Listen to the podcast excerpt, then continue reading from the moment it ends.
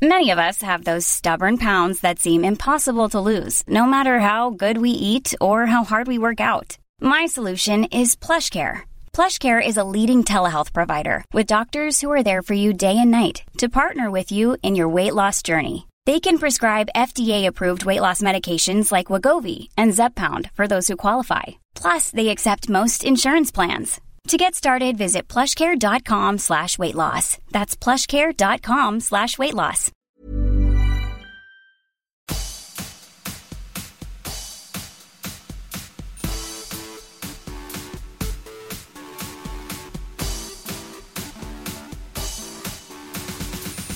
Hey, I'm Tara Saraban, and you're listening to World's Dumbest Criminals, an upbeat podcast about deadbeat crims.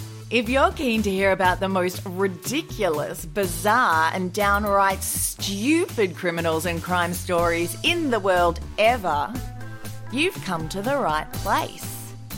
In today's episode, I'll be talking about a restaurant customer in England who went to great lengths to avoid paying for his meal. Three Welsh students who harassed a classmate in an absurdly creepy way. And a West Virginia woman who faked her own death to avoid jail time on fraud charges. Alrighty, let's get cracking. On Valentine's Day in 2015, 28 year old Christopher Baker went to the Borneo Bistro in Sunderland, England to have a romantic meal for one. The Guardian reported that Baker was already banned from the bistro at the time, so he had to sneak in and hope none of the staff recognized him.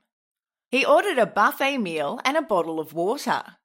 He paid the £7.25 bill, picked up his food, and found a seat at a table on his own at the back of the restaurant.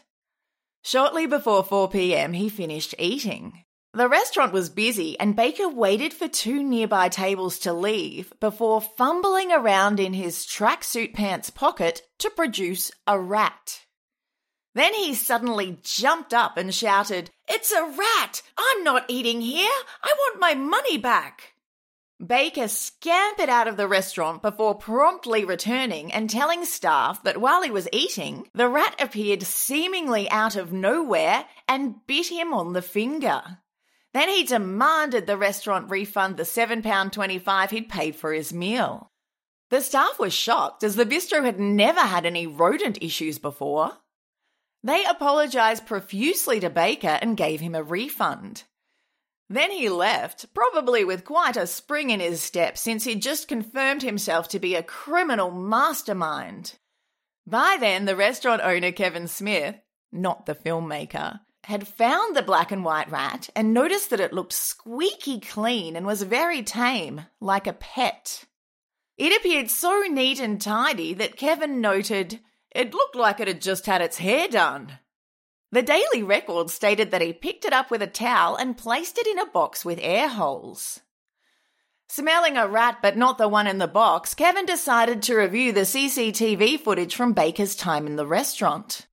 He noticed Baker had waited until a family moved from the table next to him before he retrieved the rat from his tracksuit pants and dropped it onto the floor. Kevin said, Oh, it's shocking, isn't it? I'm absolutely flabbergasted myself. It could have ruined my business if it wasn't so obvious. And he was sat right underneath my camera, which was absolute stupidity.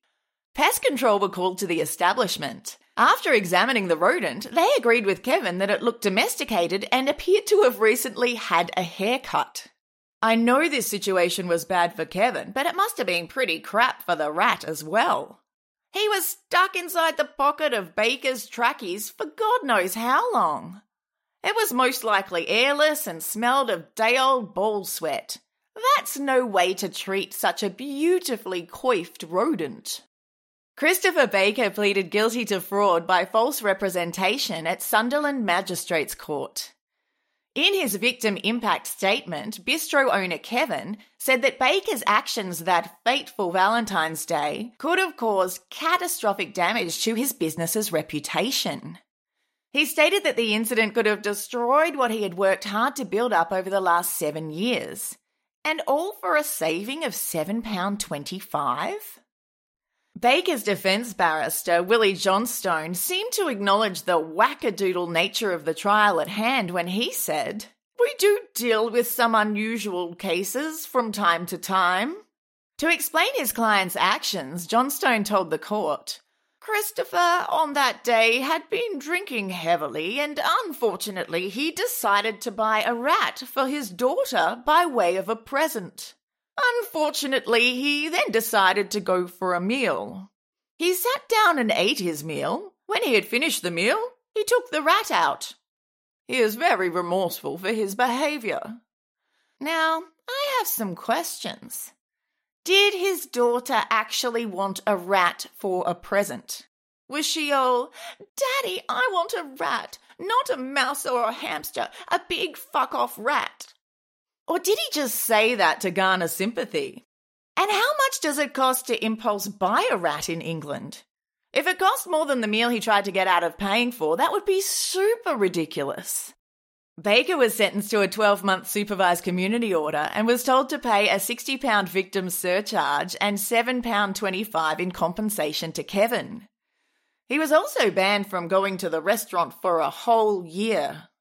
Chairman of the bench, Derek Moss, told Baker, This is a very serious matter, as what you have done here could in a split second have ruined this man's business, which he has worked for years to build up a reputation for.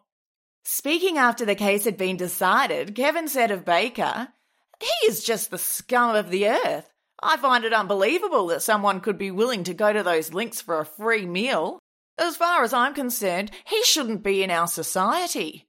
He is of no use to anybody and he's caused nothing but grief. People like him deserve the death penalty. Whoa, tell us what you really think, Kevin. So Baker was banned for a year from a restaurant whose owner thinks he deserved to die. Why just one year? Why not a lifetime? And I mean, would you eat at a place if you knew the owner wanted you dead? Okay, I'm coming down, but be advised, I'm coming from uh, north northwest. It'll take me a few minutes.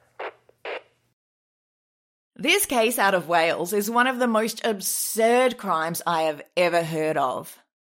In November 2016, Bangor University students 18 year old Stephen Barker and 19 year olds Hannah Lee and Tom Profit embarked on a harassment campaign against fellow student Megan Carey.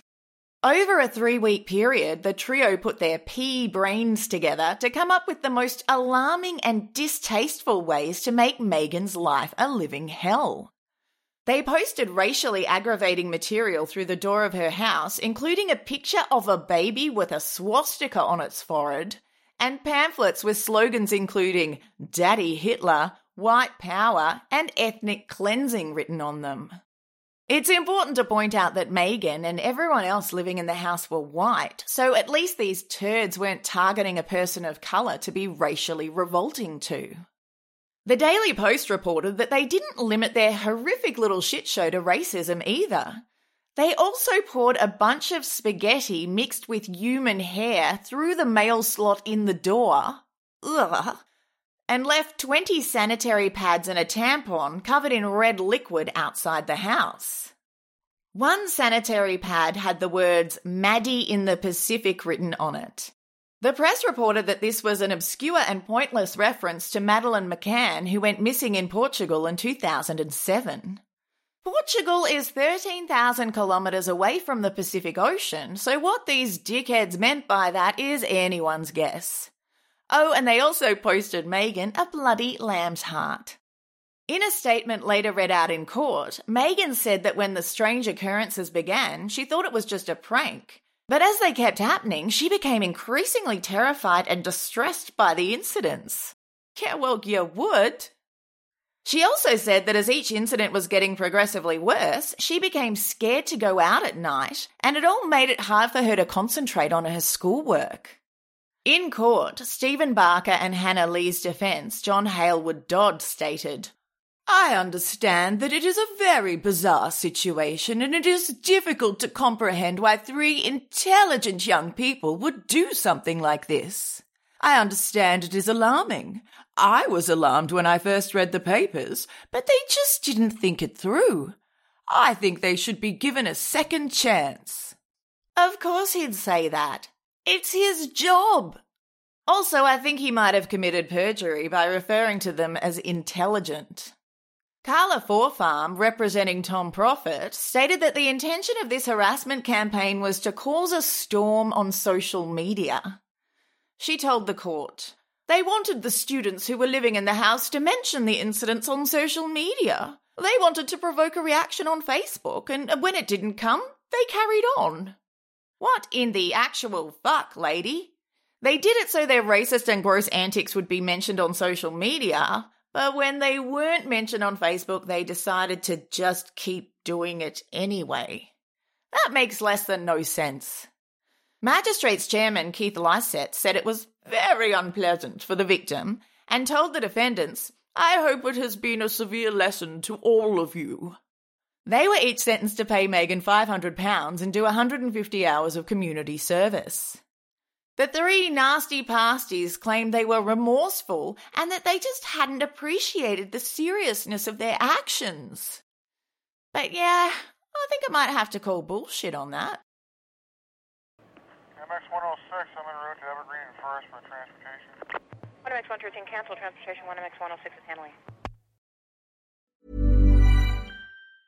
Many of us have those stubborn pounds that seem impossible to lose, no matter how good we eat or how hard we work out. My solution is PlushCare.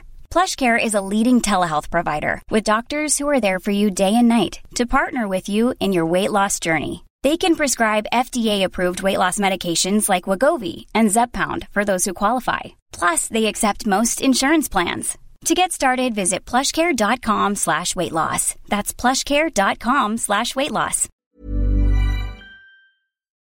In February 2020, 43 year old Julie Wheeler pleaded guilty to healthcare fraud. According to the Bluefield Daily Telegraph, she was charged with submitting fraudulent applications to the Veterans Administration while serving as a caretaker for someone with spina bifida. She'd claimed to have worked a lot more hours than she actually had, and so she was paid much more than she'd rightfully earned. Julie was due to be sentenced on June 17th that year. She was facing up to 10 years in prison and hundreds of thousands of dollars in fines. Julie and her husband, 48 year old Rodney, thought, fuck that, and came up with a very cunning plan for her to escape justice. They decided they'd fake Julie's death and later go into hiding with their two children. I mean, how hard could it be? People probably do this all the time, but we just don't hear about it because they get away with it, right? Wrong. On May 31st, 2020, Julie, Rodney, and their 17 year old son put their foolproof plan into action. They went hiking in the New River Gorge in West Virginia. They placed Julie's phone and one of her shoes at the bottom of the gorge under the Grandview Overlook, which is a steep cliff with a series of ledges leading down to the New River. Then Rodney and the son called 911 and claimed that Julie had fallen off the cliff while searching for a lost earring. sure.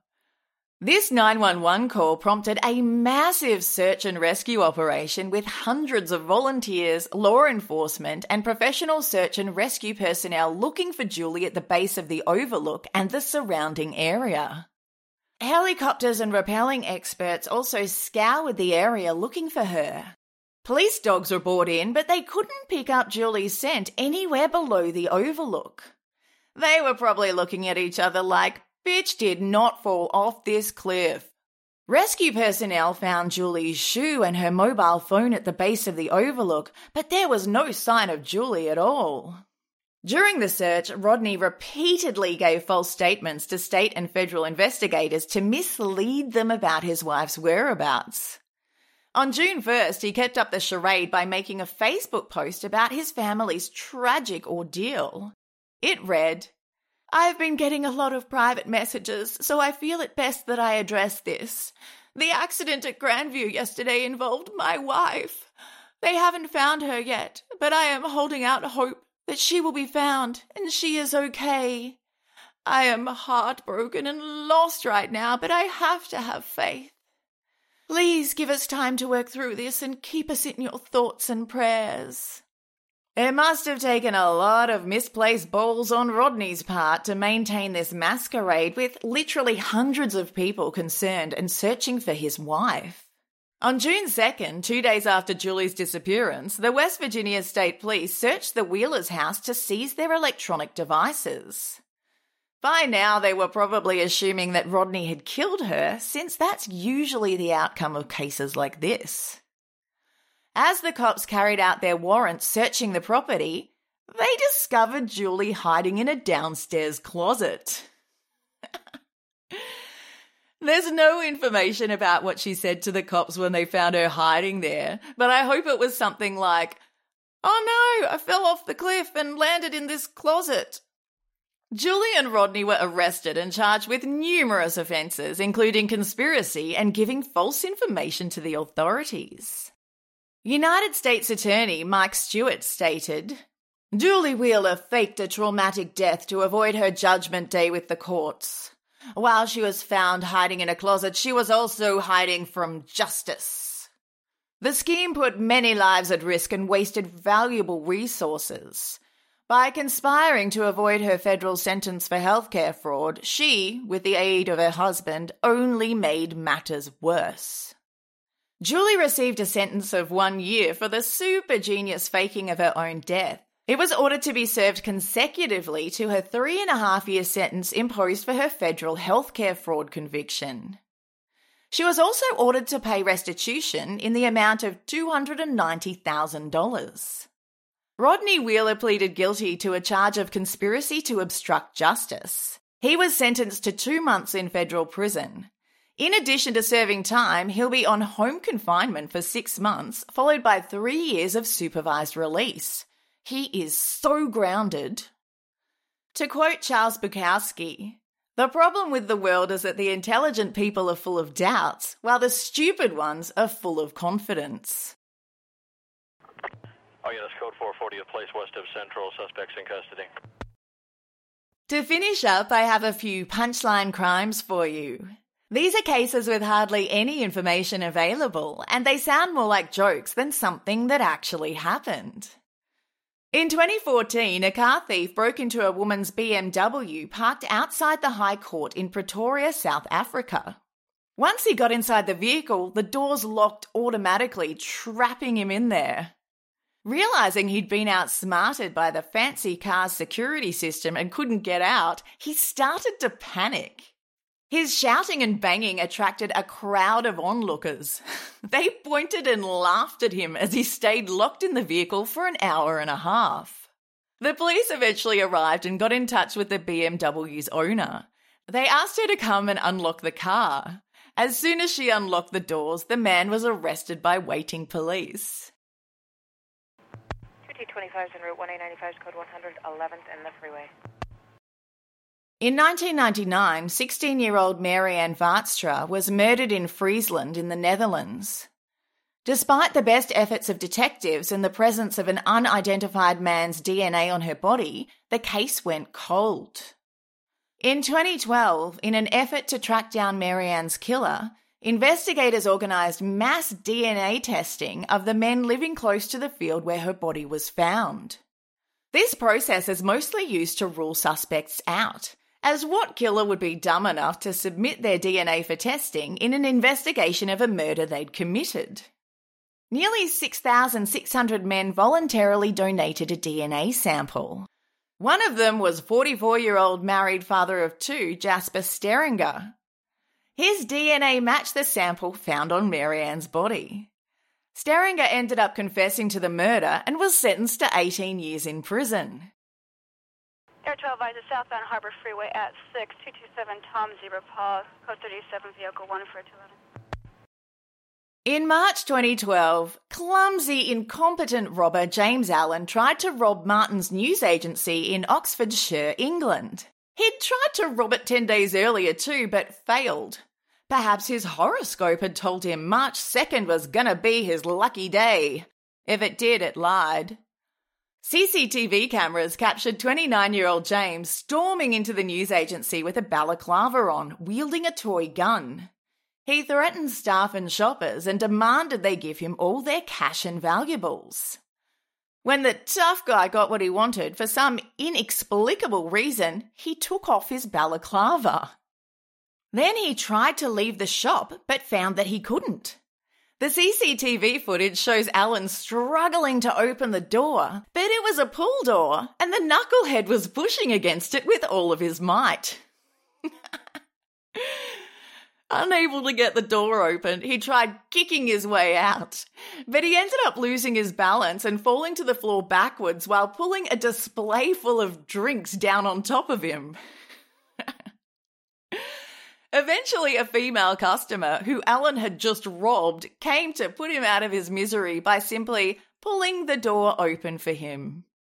With such clear video of his face, it wasn't hard for the cops to track hapless Alan down.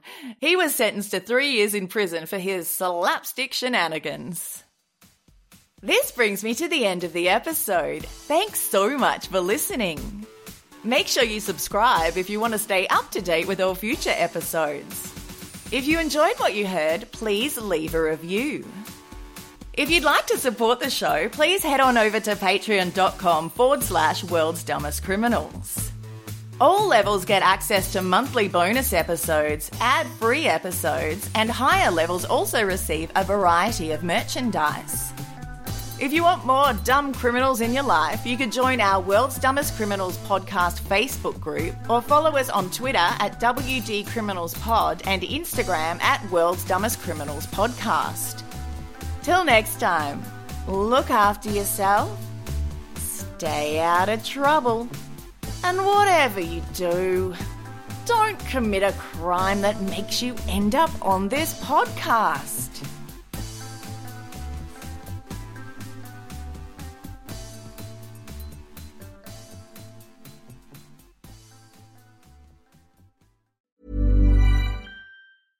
Imagine the softest sheets you've ever felt. Now imagine them getting even softer over time. That's what you'll feel with Boll and Branch's organic cotton sheets. In a recent customer survey, 96% replied that Boll and Branch sheets get softer with every wash. Start getting your best night's sleep in these sheets that get softer and softer for years to come. Try their sheets with a 30-night guarantee. Plus, get 15% off your first order at bollandbranch.com. Code BUTTERY. Exclusions apply. See site for details.